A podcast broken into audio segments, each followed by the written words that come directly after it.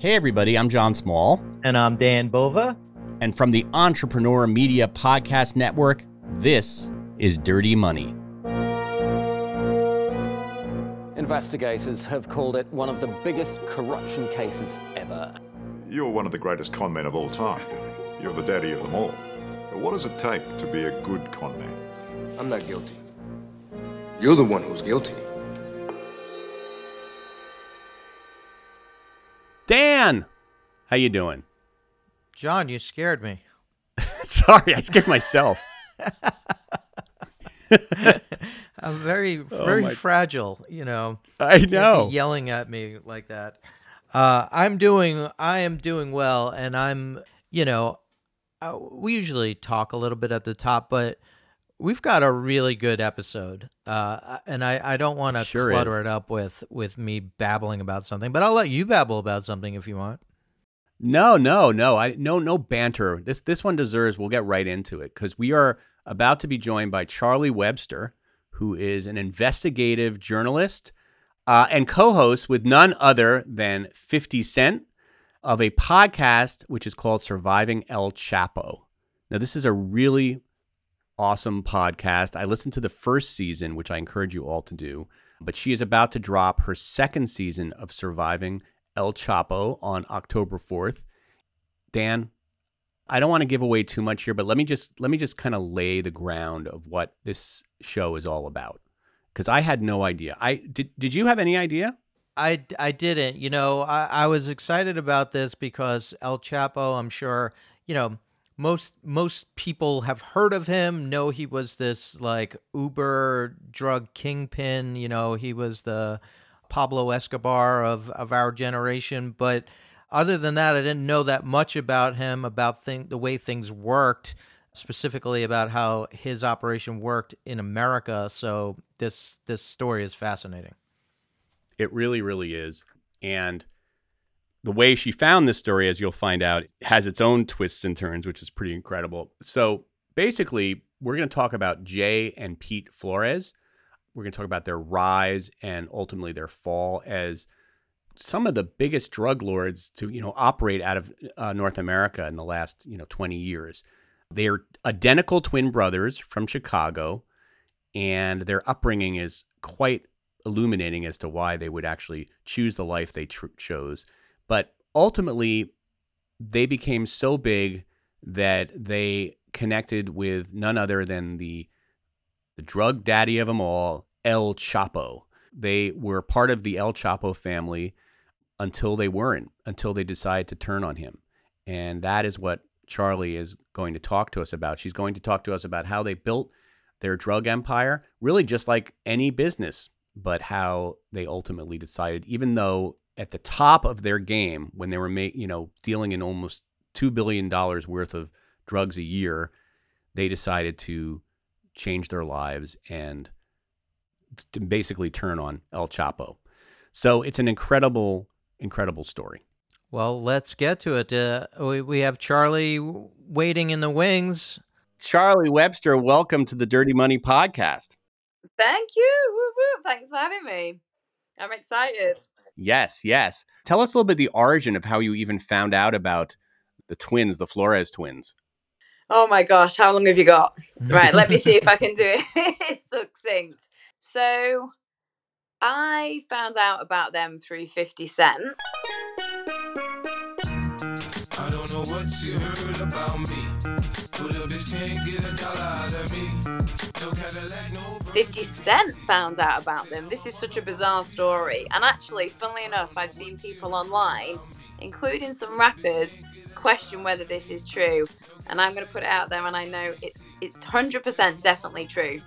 So, 50 had a necklace stolen, and it was like the first G Unit spinner piece um, when he first did his big album, um, Get Rich or Die Trying, back in the day.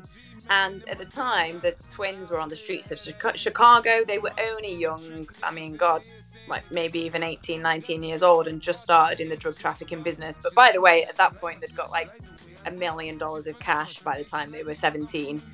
And this necklace gets stolen. Um, long story short, the twins managed to get it back. So they gave it back to 50, but instead of extorting him for money, they were like, you know what? 50 cent, we're going to, you know, give it back. So they gave it back and then they, well, they didn't keep in contact. That would be strange. Um, but they, you know, they kept that relationship and that trust and then obviously didn't hear from each other again until all this time later.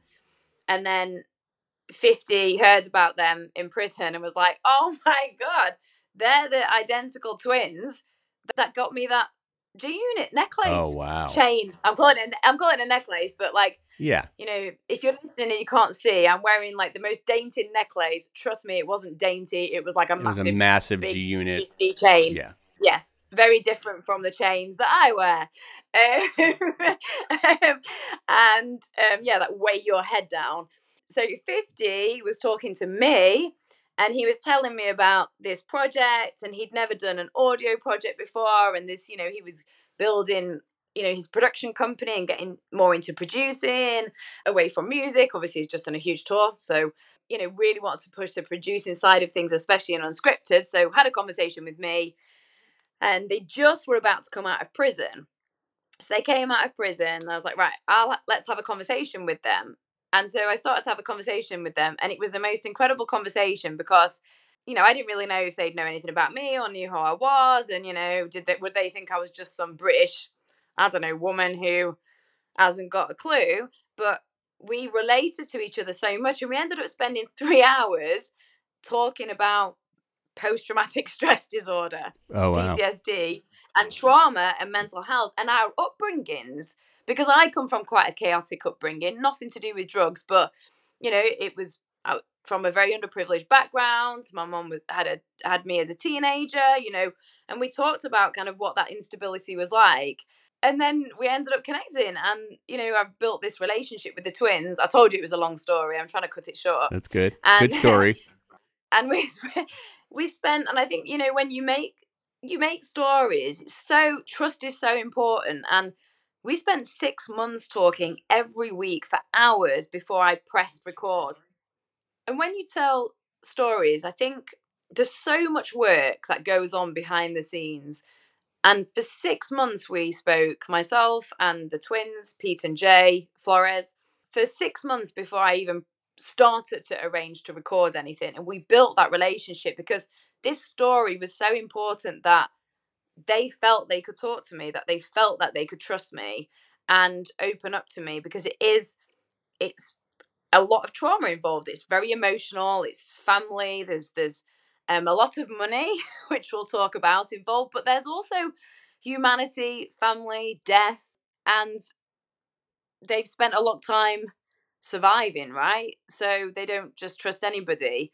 And it was really nice because I remember Pete said to me, you know, you're the only person that spoke to us like we were humans Mm. and acknowledged us in that way. So that's how this all came about. And 50 also had this, well, obviously he had this relationship through them, but also because he had, like in his background, there was some drug dealing, right? And stuff like that. And I think he says in the top of your show, like, had I not found rapping, you know, this this might have been my fate as well. Yeah. It's Yeah. like he had, you know, a gun in one hand and a microphone in the other. And I think Right.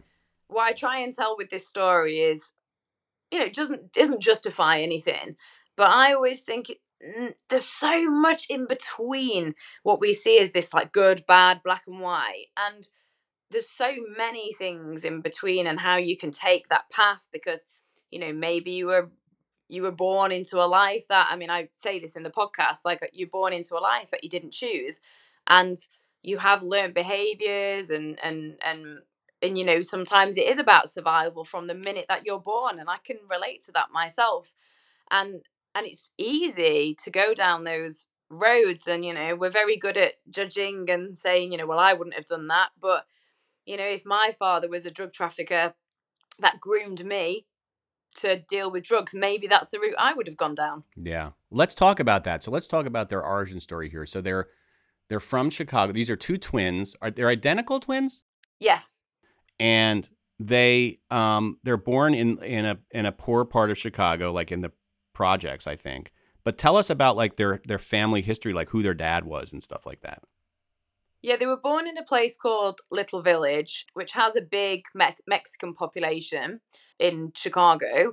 And their father was quite an infamous drug trafficker of those parts.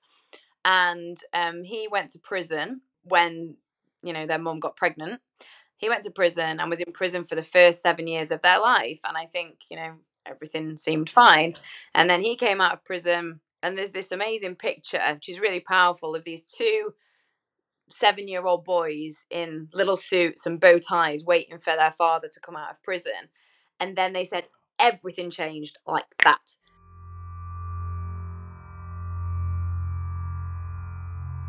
Everything changed. Their father comes out of prison and he takes them in his car across the Mexican the, the border to Mexico with drugs stuffed in the tanks of the car under the engine and use the twins as bait in a way or as an excuse oh look i'm just a father and i've got these two little boys in the back of my car Right. you don't need to check my car i'm not a drug trafficker and he used them back and forth back and forth and then taught the twins as seven year olds i mean you don't know any different at seven years old. And it's not like you can go you know not you know what dad? I think you're doing the wrong thing here is it?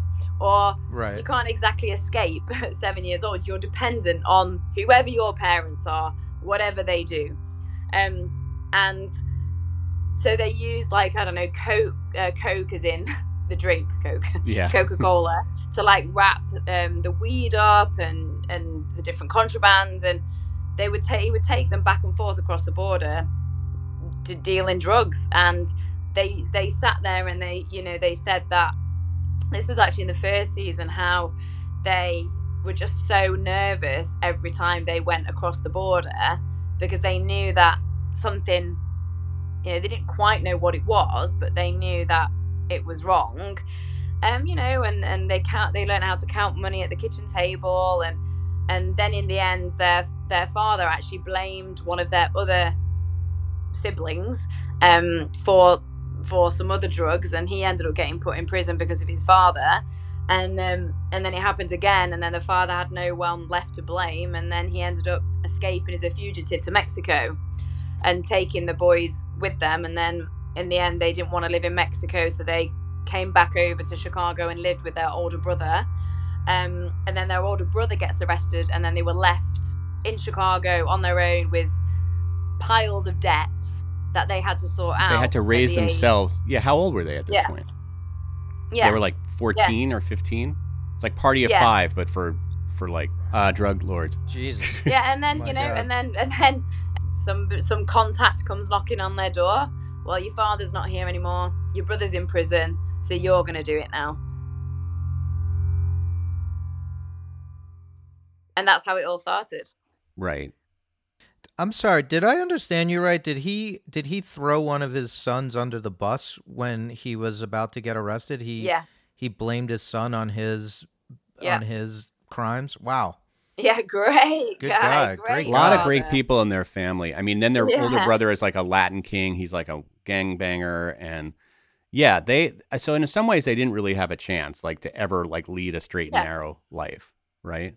and yeah and you know yeah exactly and you know what john that that brings it to through the second season to where we are today because that's why they made this decision and i remember speaking to the us government because i wanted to hear what they had to say in that side of the story you know keeping true to the twins though because this podcast is really telling the insight of what happened it's not me trying to get all these different perspectives and the us government said to me um, you know, the US attorneys that dealt with this case and the El Chapo case, which I'm sure we'll talk about, they said the twins were winning. They were winning. They were at the top. They had millions and millions and millions, maybe even more. Maybe I'm underestimating it. They were at the top. They were about to become El Chapo. They they turned the whole thing in. They ripped their whole life apart when they were winning, which I think is really interesting. Not because they were at the bottom, because they were winning, because they wanted to change their life, because they didn't want their kids to do exactly what their father had done to them. They wanted their kids to have a different chance. and they switched their whole life, but then are still facing the consequences today. And it's a fascinating, twisty, turny tale. And some of the stuff I'm like, my God, if I made this up and made it up even more, made it even more ridiculous, I still couldn't make it up as twisty and turny and as weird coincidences as this. I want to get to how they became so successful because I mean, you figure there's so many people that try to get into you know i know i know so many people in the drug trade and you know there's some people that have failed i don't know anybody Do in the drug you? no i don't know i don't know I anybody. say, I was like, do you?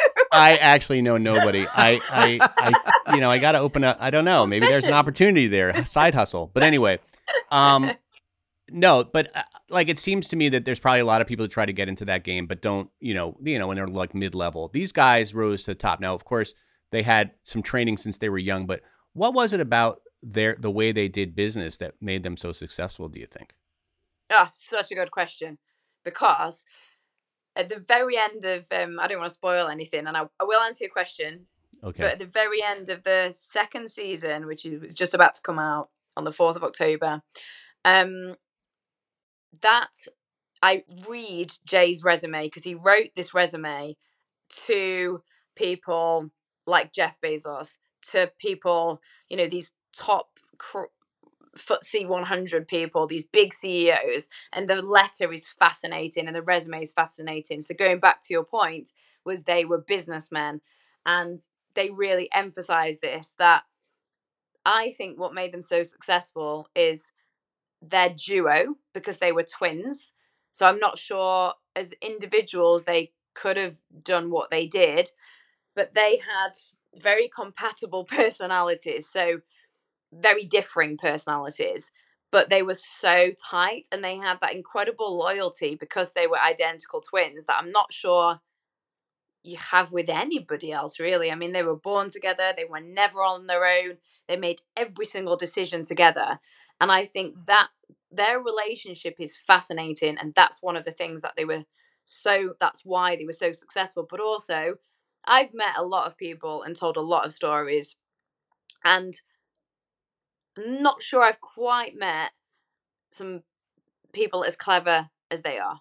They're extremely naturally intelligent. And again, when I spoke to the US attorneys that dealt with their case, they also said the same thing. Very, very, very clever people. But I do think as a whole, as as as identical twins is what really led them to success. Because you're not I don't know, it's really hard to trust people, right? And especially when you get into that game, they their own fa- they turn their back on Yeah. each other all the time. And I mean, Chapo killed people because somebody wouldn't shake his hand, you know. Mhm. So I really do think it was about that relationship. And it's interesting because when they did end up going to prison, um, oh, there's a bit of a spoiler. I'm going to give us spoiler alert. If you don't want to know, just pause for a second. But um, in prison, um, they, which is is really interesting in season two, they actually got split up.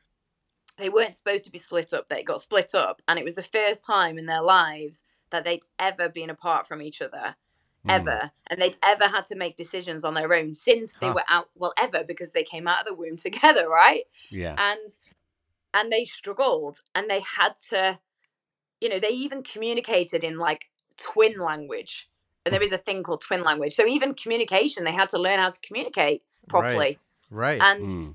Yeah and so they talked about taking each other's traits on because they couldn't manage on their own because they were so reliant and Huh. codependent on each other's traits fascinating yeah. but you hear that one of them's like Jay's a bit light, quite light, very positive, uh, very personable, and Pete is a little bit more um, serious, mistrusting, reins Jay back in a bit. So you've got like yeah, any good business you have partners that kind of are very different than each other and kind of Yeah. you know complete each other. Like Woz Yeah. and Jobs and and they you know they they learnt logistics. Sorry john to answer to further answer your question they learnt logistics. And in season one they worked in mcdonald's and they learnt supply and demand and you know the production line through mcdonald's and then mm-hmm. translated it through drugs. and you know part of their cooperation was to teach the us government about the logistics of how people drug traffic super super smart and they always found a solution i remember they told me a story that um I shouldn't laugh because it's not really funny. But um, they they were having problems where the sniffer dogs would, you know, take take their load, you know, realize there was a load, smell the load, and the the U.S. government would raid the, you know, lorry and take the load, right? And that obviously causes problems. There's drug debts and and stuff like that. So they learn that if they put the drugs in the top of the cab, you know, on like a big truck at the top, the sniffer, sniffer dogs couldn't smell it. So they were constantly like Oh, wow. finding these solutions and, you know, steps ahead of anything else. Wow. Uh, you know, how disruptive are those w- when they do get rated? Like, how big of a dent is that? Did they regard it as this is the price of doing business, or is it like devastating? Like, oh God, now we're in this big hole. You're exactly right. Ex- what you've just said is what they say that it's just the cost of doing business. Mm, You win some, you lose some, and you have to invest to be able to get business. It, the concept is strangely the same because even though it's drugs and it's illegal, it's criminal, and it's still running a business. It's still Yeah. logistics. It's obviously just that you have to do it under the radar a little bit more. But then, as we know in this world, there's things that we think are legit. Not saying anything, but like banks, uh, trade, like you know, and Right. they're doing underhand stuff, right? So yeah, it's just like running any logistics It was really interesting because they talked to me a lot about like the logistics of everything, and I'm like, I never really saw it as a logistics business, which Mhm. basically is Yeah, is right. kind of what it is because they were the biggest drug traffickers in North America at the time, and their job, they were the people that brought coke over to North America, and they were the people that made sure there was cocaine, which there was a demand. There's a demand for cocaine in North America, so it's a sim- it's basically supply and demand and logistics. And Dan, to to go to what you said, it was well, you win some, you lose some.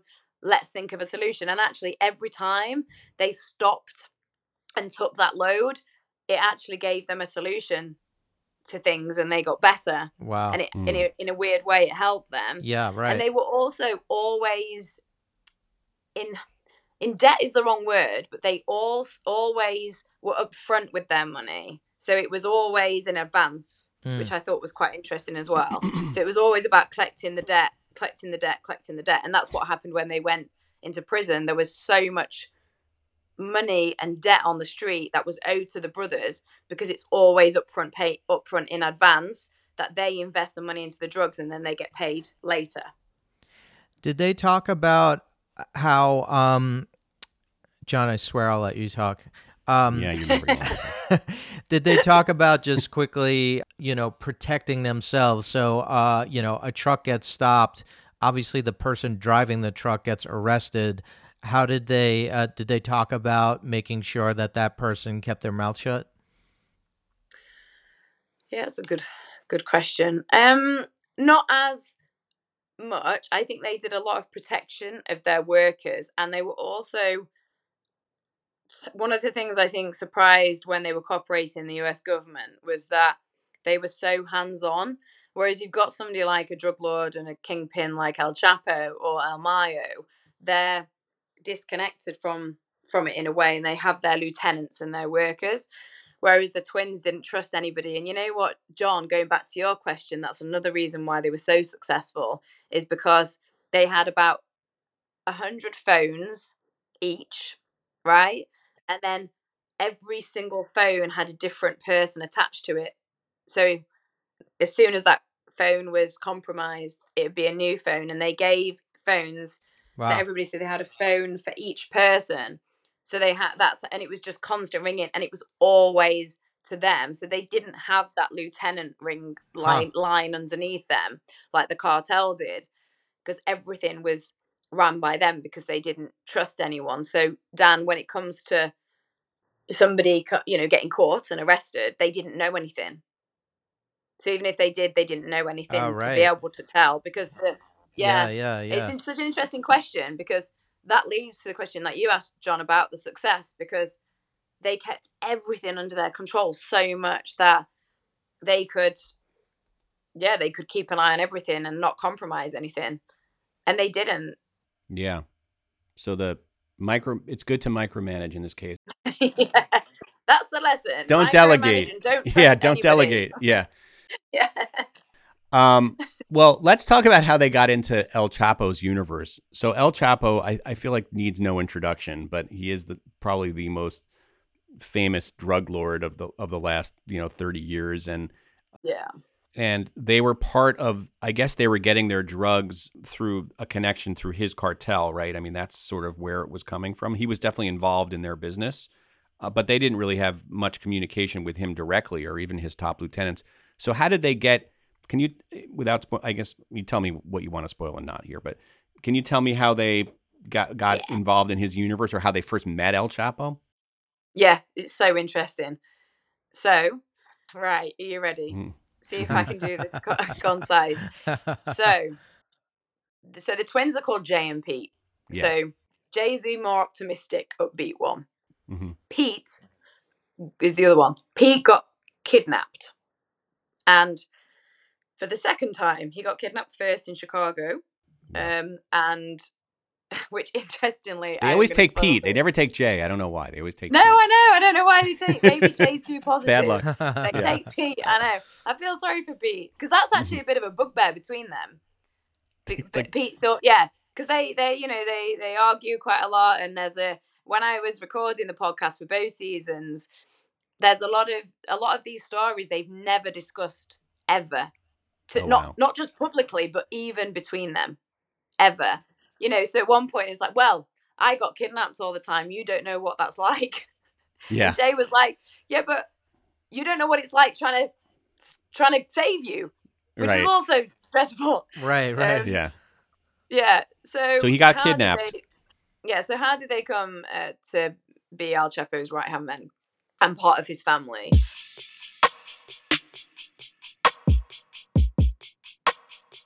Pete got kidnapped, and turns out they didn't know El Chapo at this point. Um, turns out El Chapo kidnapped Pete, and Jay was like, "Oh my god, El Chapo's got Pete." and he they held him in a really bad way. I mean, like he was when they managed to rescue, when they managed to get him, he was like about to die. So Jay manages to meet El Chapo because of the kidnap situation, and El Chapo's like, "You owe me ten million dollars," and Jay's like, "No, I don't owe you ten million dollars. I I don't owe you any money." And Chapo's like, "No, you do."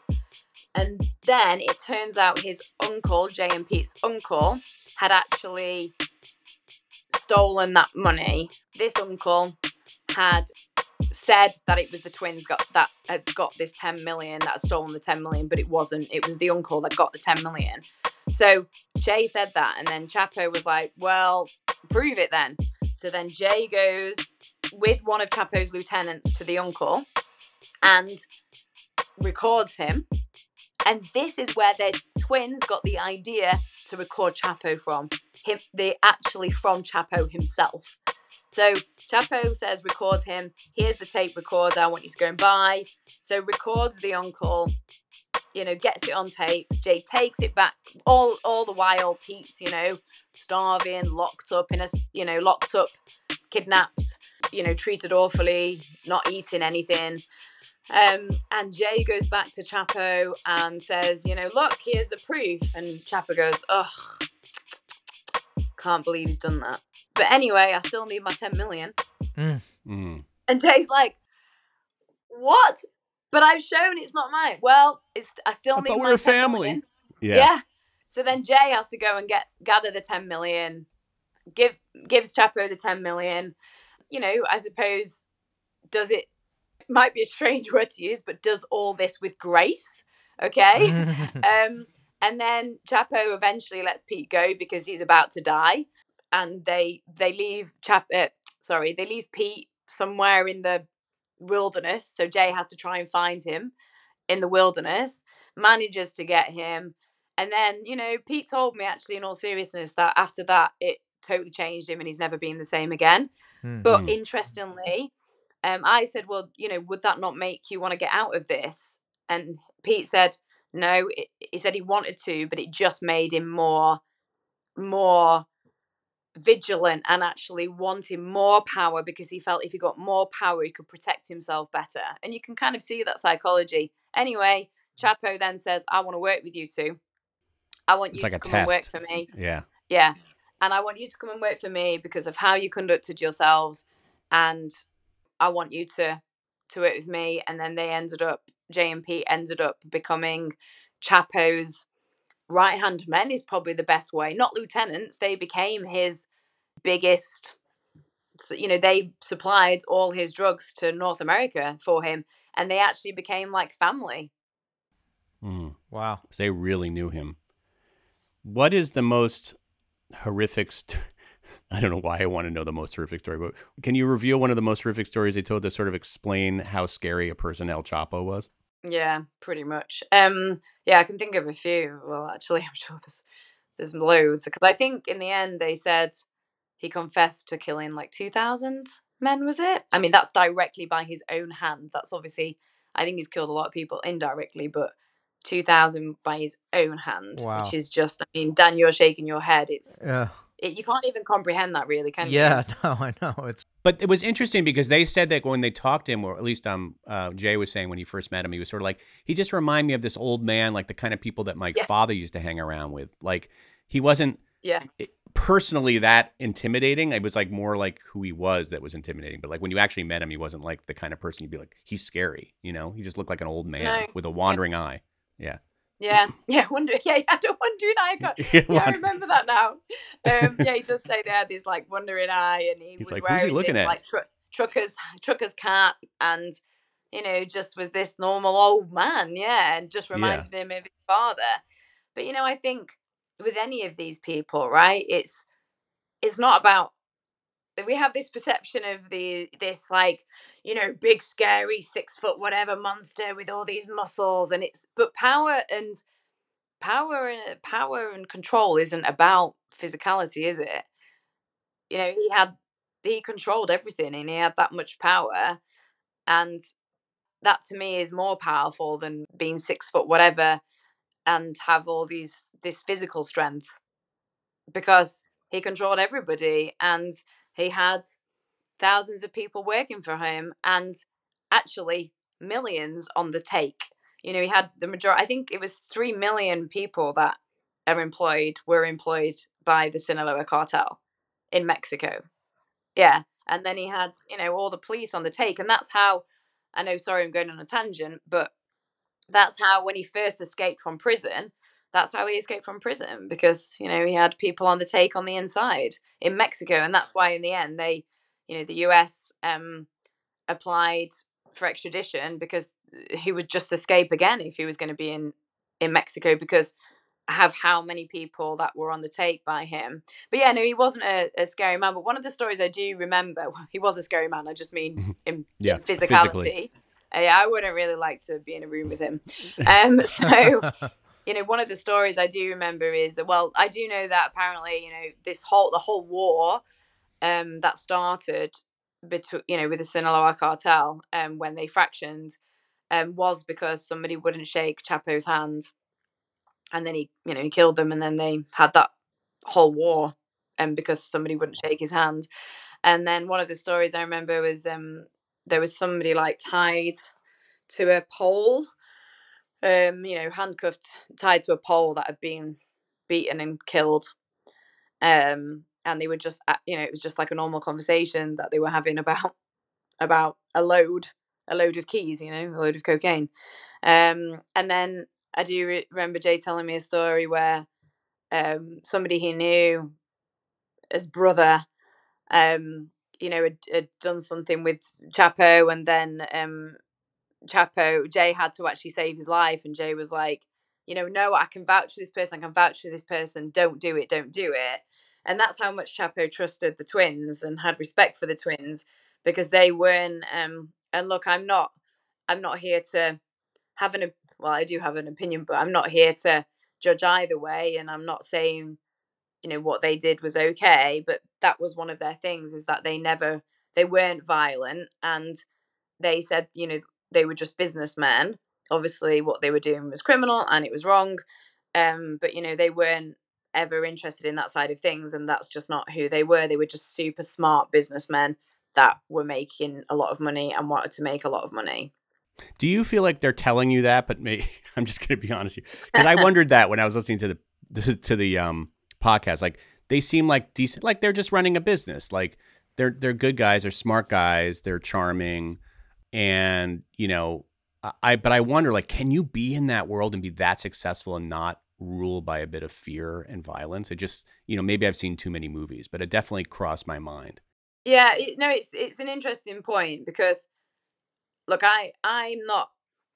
People can say what they, but I'm not a naive person, and Yeah. I'm also always a bit like, oh, and and look Skeptical, under yeah. things, and I'm a very, you know, I look under a million things to try and, you know, I'm a journalist, so I always suspect things, and I'm also of that nature. You know, I wasn't I wasn't brought up in a picket fence with nice flowers around it myself, so. Mhm.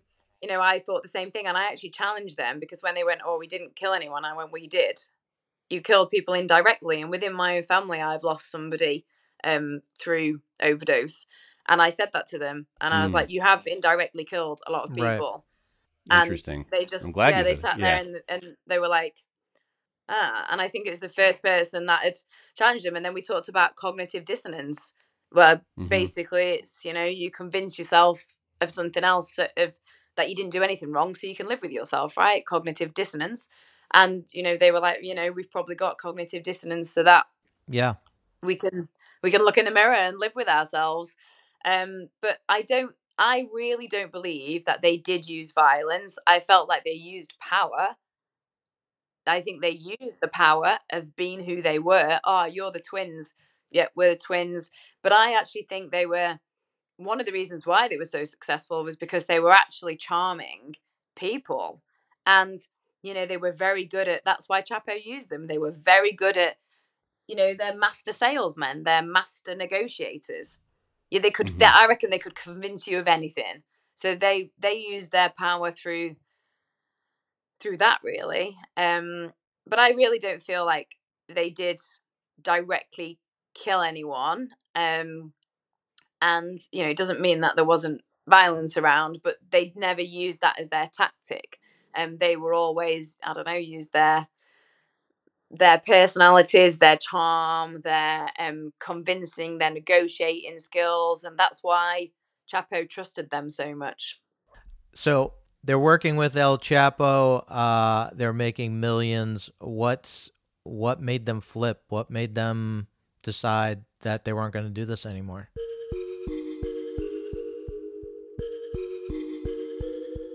I think it was getting to the stage where it was all getting too much and they didn't have control over things. And it's interesting because the way I've heard it from multiple people that were involved in the case to get Chapo was the twins were their decision was either become El Chapo because that's how high they got. They were Mm. like one under El Chapo. Either become El Chapo, take his place and become the biggest drug kingpins in the world and become another El Chapo, um, or get out of the life and turn against him. And I think that's a really interesting and fascinating way to put it. So that's what the Yeah. decision they were left with. And it was actually Jay who initially, I think both of them were like, oh God, we need to get out of this life because we're either going to yeah, become El Chapo or get, you know, I think also or get killed um, themselves.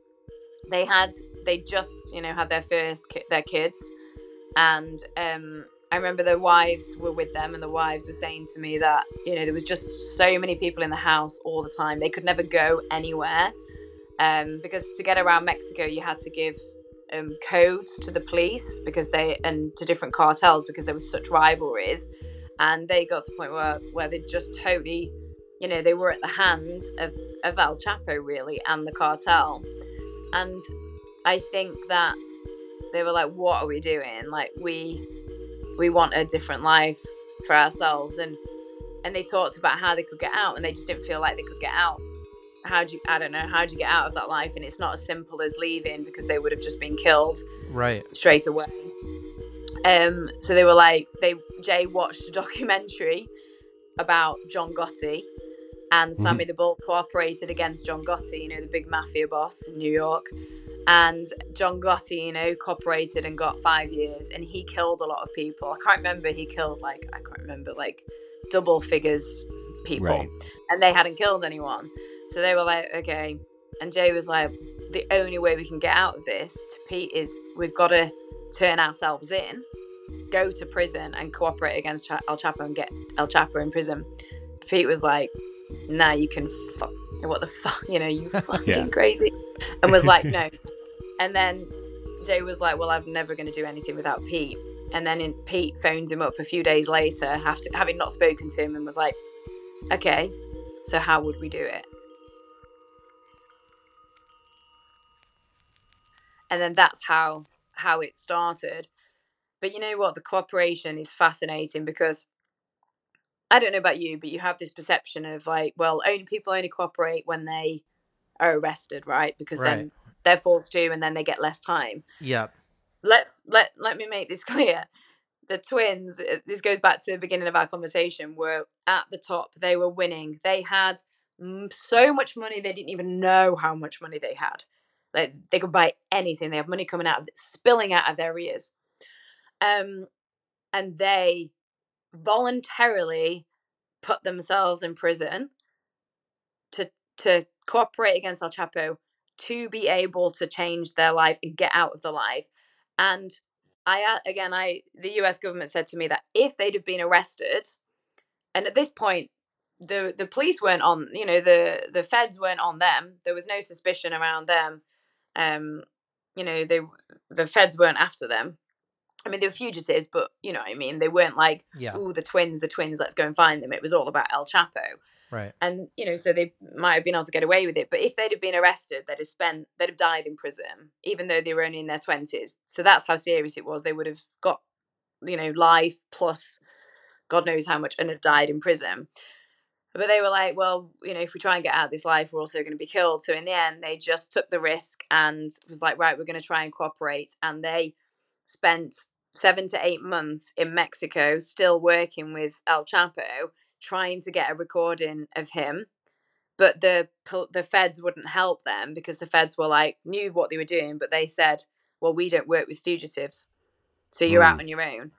And then they Wow. got the only recording of chapo and that's how you know cutting it right up to when chapo got um eventually caught for the second time um it the way that he was prosecuted and charged in america was through that recording that the twins made because it was the only piece of evidence that showed obviously everybody knew but the hard evidence that showed that el chapo was dealing coke and drugs in the states and not just in mexico um but they spent years years and years cooperating with the the government to the point where the government weren't going to sentence them until they'd caught chapo Hmm.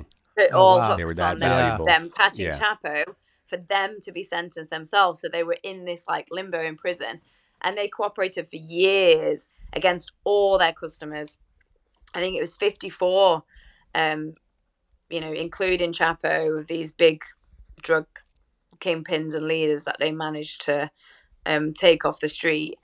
But yeah they wouldn't be sentenced until el chapo was caught. So it all hinged on him being caught. For them to be sentenced properly to be able to serve their time and you know start a new life.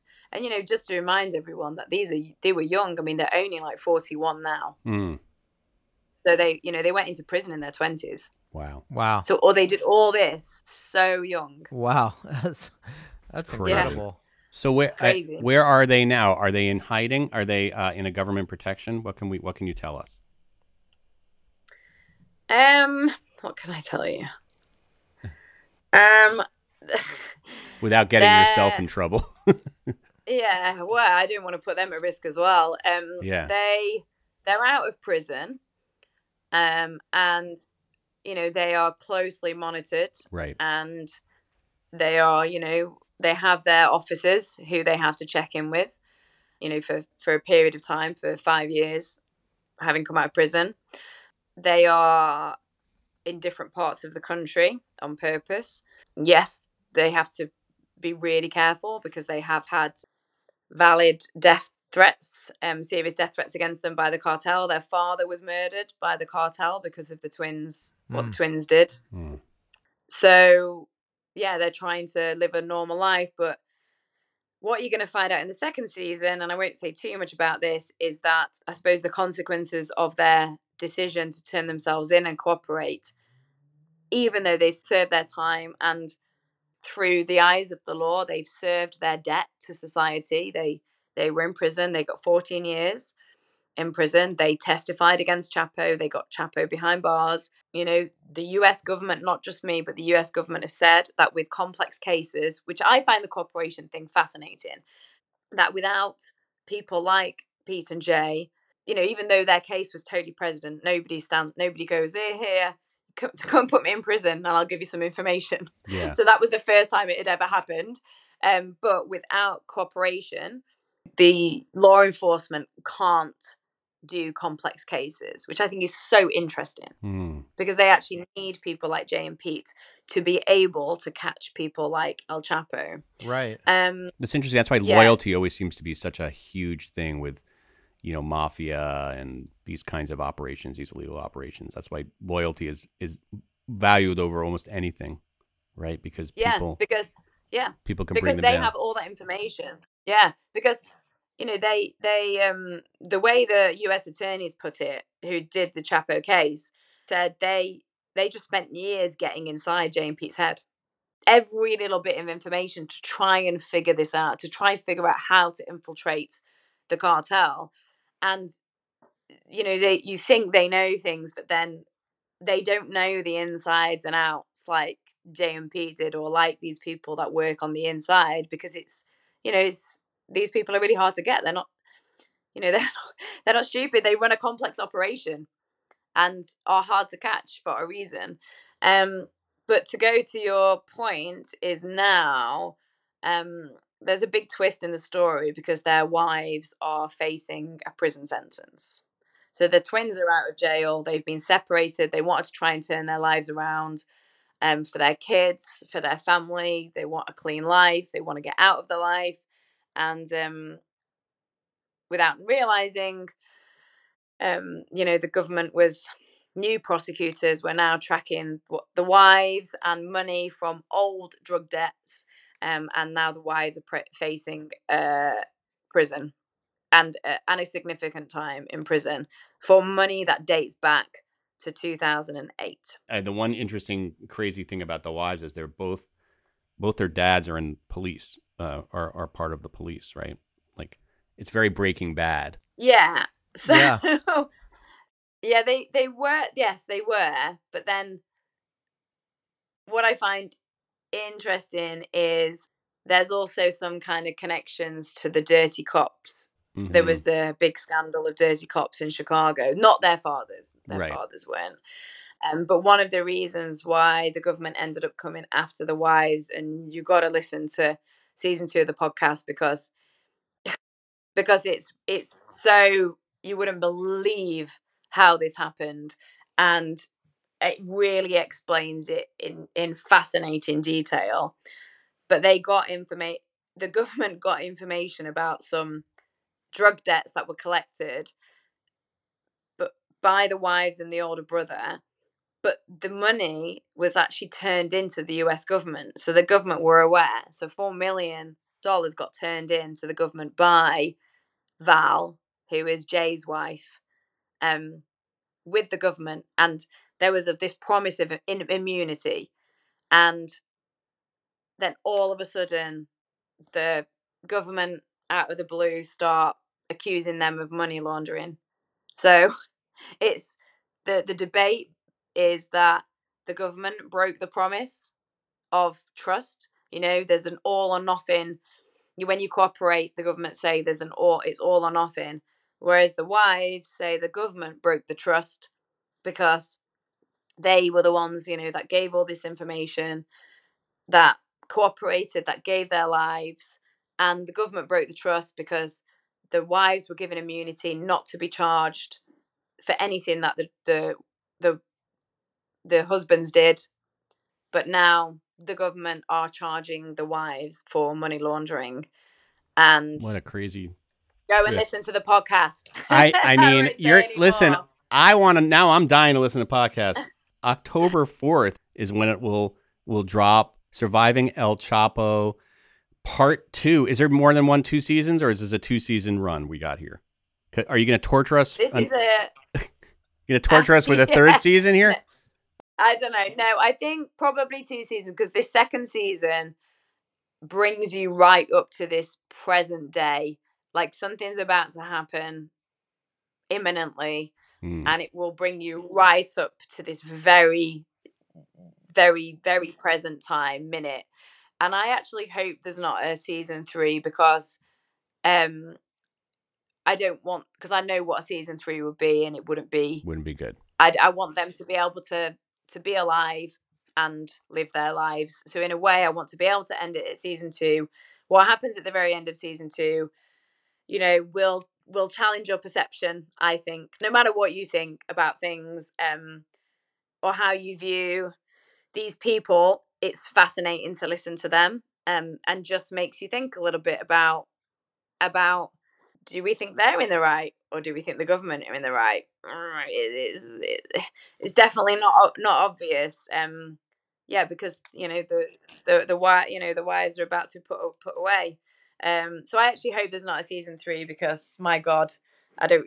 I I'm, Wouldn't want to wish that well, on. I don't even know what a season three would yeah would turn out like. Um, but yeah, season two brings you right up to date, and if you haven't listened to season one, um, definitely go and listen to it. I've made a little recap to help people because it is chronological that takes you right through their journey through prison, takes you through facing Chapo on trial, going face to face to him, what that was like, these crazy things that happened in prison, them getting out of prison, to their to this everything that's happened with their wives, their current situation.